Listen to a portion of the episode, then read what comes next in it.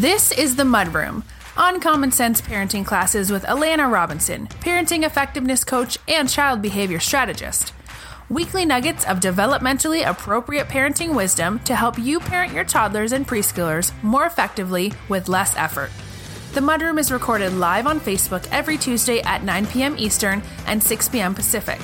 Now, here's Alana.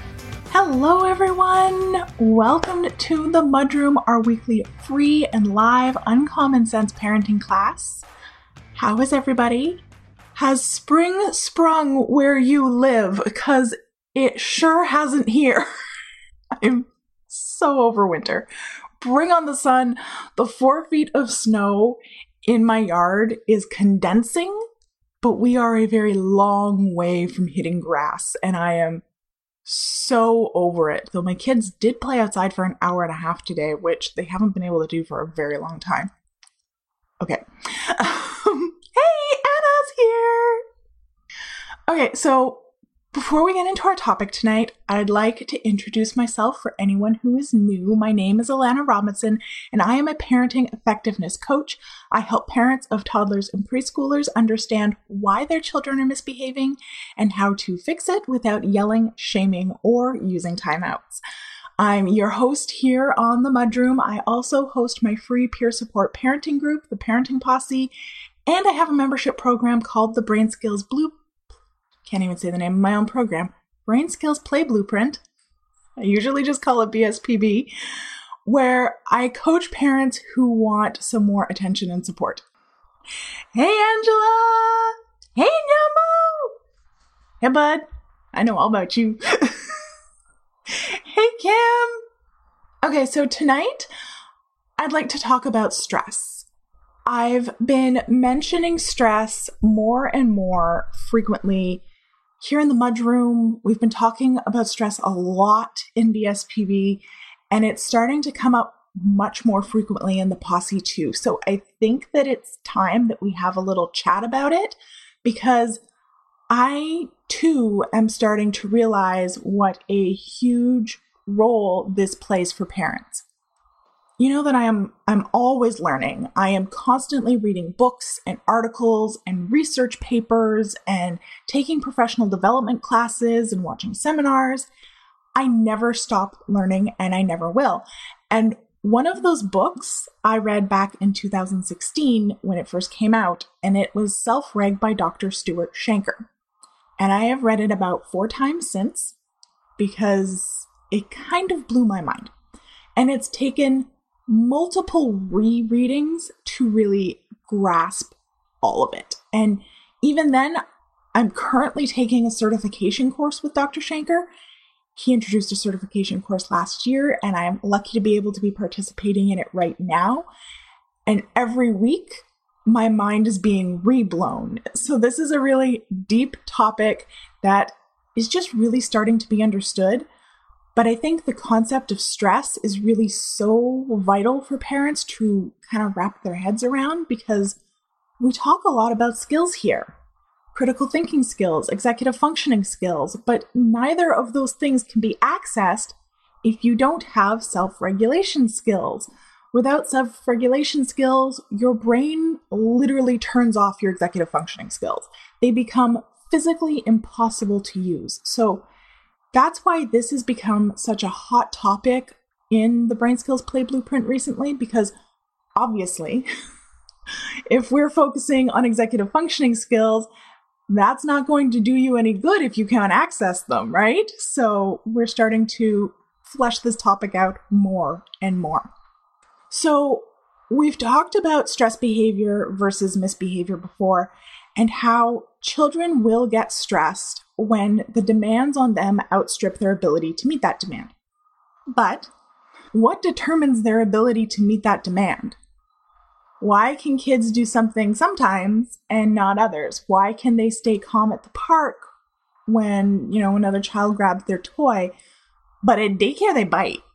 Or they can keep track of their shoes at daycare, but at home they just throw them willy-nilly, and then every morning it's like a bad reenactment of The Amazing Race trying to hunt down shoes.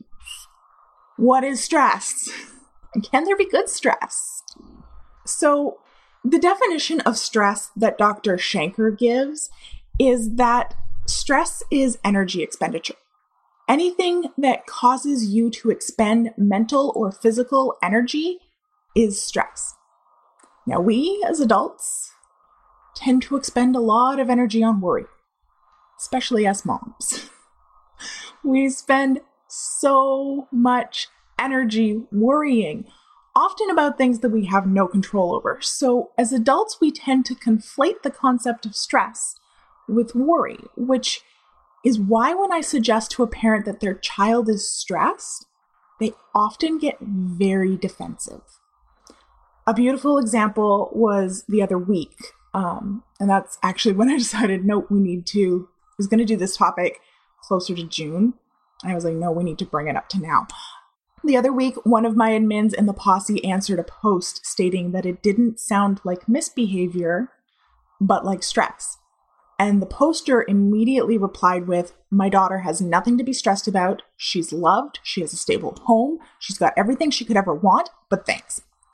So stress and worry are not the same thing. Saying that your child is stressed doesn't mean that they have something to worry about. It simply means that the demands on their energy outstrip the energy they have to expend. So being asked to eat a food that you don't know if you like or not, that's a cognitive and biological stress. Brushing your teeth, that's a cognitive and biological stress. The tag in your shirt that's rubbing you funny, like mine is right now, that's a biological stressor. Your friend looking at you in a way that you can't interpret, that is prosocial stress. Making a decision is an emotional and cognitive stress. Doing a puzzle, cognitive stress. Putting your outdoor gear on to go outside, biological, prosocial, and cognitive stress. Everything that we do, everything that we do is a stressor because we need to expend energy on it. Now, there are things that will refill our tank, so to speak, things we find relaxing and calming. Sleep is pretty much the only universal one, though. What one person finds calming, another might find stressful, which is generally where we start to see problems because parents often think something should be calming to a child, and it's actually very stressful, or they look at something that their child is naturally doing and they think that that activity is stressful, but in reality, it is very calming for them. A classic example of this is introverts versus extroverts. Introverts find being alone very calming, very relaxing. Interacting with people takes a lot of energy for them, so they can't do it for a long time. They need alone time to recharge their batteries. Extroverts, on the other hand, find being alone very stressful. The silence is deafening to them. They don't enjoy it. Being around people is calming and relaxing for them. So they arrange their lives in a way that they are very rarely alone. These are the people who actually enjoyed living with twenty people in university. Or they have like twelve kids. Then there's the ambiverts who need a good balance of both. If they spend too much time alone, it becomes stressful. But if they spend too much time with people, it becomes to become stress. It begins to become stressful too. Another example would be teenagers who enjoy listening to very loud music. For their parents, that's generally very stressful. But for the teen who is blasting it, it's very calming. It's rejuvenating. So this is where we get a pickle because there is no one size fits all. What your child finds rejuvenating won't always be what you think it should be. So, can there be good stress? Yes, of course. There is productive stress. This, all of this, the mudroom for me is productive stress. I love doing these classes, but public speaking also really makes me nervous. I have a lot of stage fright, so I won't lie. After I turn the camera off, I am absolutely wiped. It's a positive stress. I enjoy doing it, but it's still stress. My son, he loves playing with other kids. He's very outgoing, but he is an introvert at heart. And at the end of the day, he needs some serious solitude. He enjoys school. He loves his friends. But if I try and interact with him very much when he gets home, he gets angry. He starts to cry. He starts to hit. He starts to, to scream. Sorry, I'm getting dry throat. What we typically label as misbehavior, right? But he's not misbehaving. He's attempting to distance himself from more stress than he can handle. So I actually don't talk to him for a good hour after he walks in the door. In fact, lately I haven't even been greeting him. I just kind of like watch out the window to make sure he gets to the door. But then I just kind of leave him alone for a good long while after he's in the house, because he needs that time to refill his tank so that he can meet my expectations at dinner. He can come to dinner with us and talk about his day. And that took me a while to figure out that even saying, hey, welcome home, how was your day, was way more stress than he had energy for after being on all day at school. So it's not always super obvious. Figuring this out takes a lot of observation time. Don't get me wrong. But if you can identify the source of the stress and either remove it or teach them to cope with it, then you're going to see a much lower incidence of challenging behaviors. And when we look at behavior that way, as I said in the episode on stress behavior versus misbehavior, it is a lot easier to problem solve, because then it's not a matter of what is wrong with you. You know, that's not a question anybody can actually answer. It's a matter of, why is this demanding so much energy from you right now? And that gets us curious rather than angry. And parents as a general group, we're pretty smart. We're pretty sharp. We can generally figure it out. I see it all the time in the posse, actually. And so like, I'll ask what was happening right before the behavior occurred or what the context of the day was. And parents would say, oh, she had a long day, she woke up early, then we were at school for ten hours, then they came home and we were having dinner, but she didn't like her green beans, so she flipped out. So, okay, what was demanding more energy than they had to give right then? Probably eating the new food on their plate, right? Are the beans going to make or break them? No. Can we mitigate that stress? Heck yeah. Can we maybe introduce beans at a meal where she isn't extremely tired from a ten-hour day? Maybe she eats her beans at those meals with absolutely no issues. Maybe she can, you know, do it if you move dinner up so that she isn't quite so tired. Maybe, like my son, if you just give them a thirty minutes of decompression before dinner, they'll have the energy to get through eating something that they aren't one hundred percent on. Maybe we can just be conscious of not planning meals that introduce new foods on days when they've been at school for ten hours. Maybe we only introduce new foods on weekends, or maybe it was the quantity. Maybe if we just give them a couple new things, it won't seem so overwhelming. Maybe if we just tell them on the way home from daycare that we're having beans, it won't be a surprise. It can be any of those things. It can be all of those things. But that's where we come in as curious parents. And I know this sounds like it takes a lot of time. And it does, but it doesn't. It really doesn't. When you factor in all the time that you're spending punishing your child, fighting with your child, having power struggles with your child, if you spent that time detecting and mitigating stress rather than punishing, one, it becomes automatic. It's a habit. Just like punishment is a habit. The more we do it, the easier it gets, the more familiar you become with your child's stressors and your own. So there isn't as much detective work to do because you already know that your child is in a low energy state at the end of the day and that eating vegetables is a stressor. So just warning her that, hey, we're having carrots with our chicken tonight gives her that lead time to process it so that when she's presented with it, it doesn't st- spike her up. That's why time timers work so well for kids, because being surprised by transitions is a stressor. Time concepts on the whole are a stressor.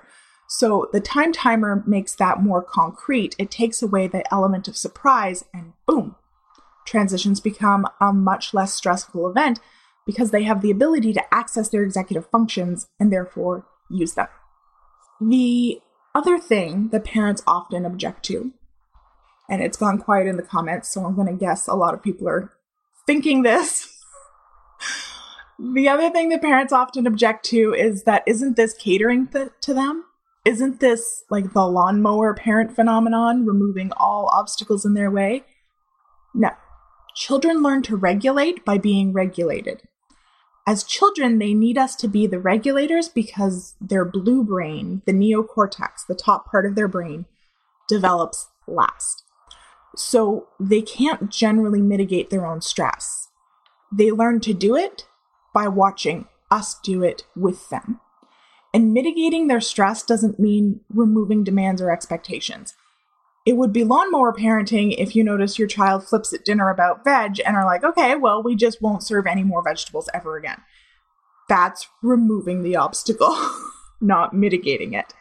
It's not teaching your child to handle the stress or to reduce their own stress. It's just avoiding the stress altogether. There is a very big difference. If you warn your child that veg is being served with dinner every night, eventually, generally, once they start to hit like six, seven, and they go through that age of reason transition, they start to learn to ask for themselves. They begin to imitate how you manage their stress for themselves. So if they're going to a friend's house for a sleepover, when they get there, they might say, hey, what's being served for dinner? Children learn to regulate by being regulated. So does stress make a bit more sense now? Do you have any questions about stress? Do you maybe have some ideas of what your child's acute stressors might be and how you might teach them to navigate them? Have you had a reframing of stress? Tell me in the comments. This is just really like scratching the surface of the whole topic, but I wanted to get that out there for y'all, so hopefully it begins to get some wheels turning. If you want to learn more about this, we're going to be focusing on this more and more and more in the Brain Skills Play Blueprint over the coming months. So make sure you get on the waitlist for that. I'll pop the link for that in the comments. And I think we're opening up again at the end of April. Also, my scripts for managing crazy-making behavior are designed to mitigate stress. They're designed to change your response to the ten behaviors that they target so that it causes your child and you less stress while still maintaining your expectations, and therefore giving your child more energy to actually meet your expectations. Those are totally free, and the link for those should be in the description. If it's not, I will pop it in the comments as well. So thank you so much for being here with me. Melanie says she had a reframing. Yay! Hey, Stephanie! Um, awesome. I'm glad it was super helpful because I know you and I have been talking about it in B S P B a little bit. So yay! Yay, okay. It's landing. I'm glad. I'm glad this is making sense. Sometimes concepts that make are just like crystal clear to me, I have such a hard time communicating them. But I'm glad it's landing. Awesome. Um, yeah, so thank you so much for being here with me tonight, and I will see you next week for another Uncommon Sense Parenting class. Bye! You've been listening to The Mudroom, Uncommon Sense Parenting Classes with Alana Robinson. If you like what you just heard, remember to join us every Tuesday evening at nine p.m. Eastern and six p.m. Pacific on Facebook. And don't forget to rate, subscribe, share, and connect with us on social. This has been an Alana Robinson Family Services production.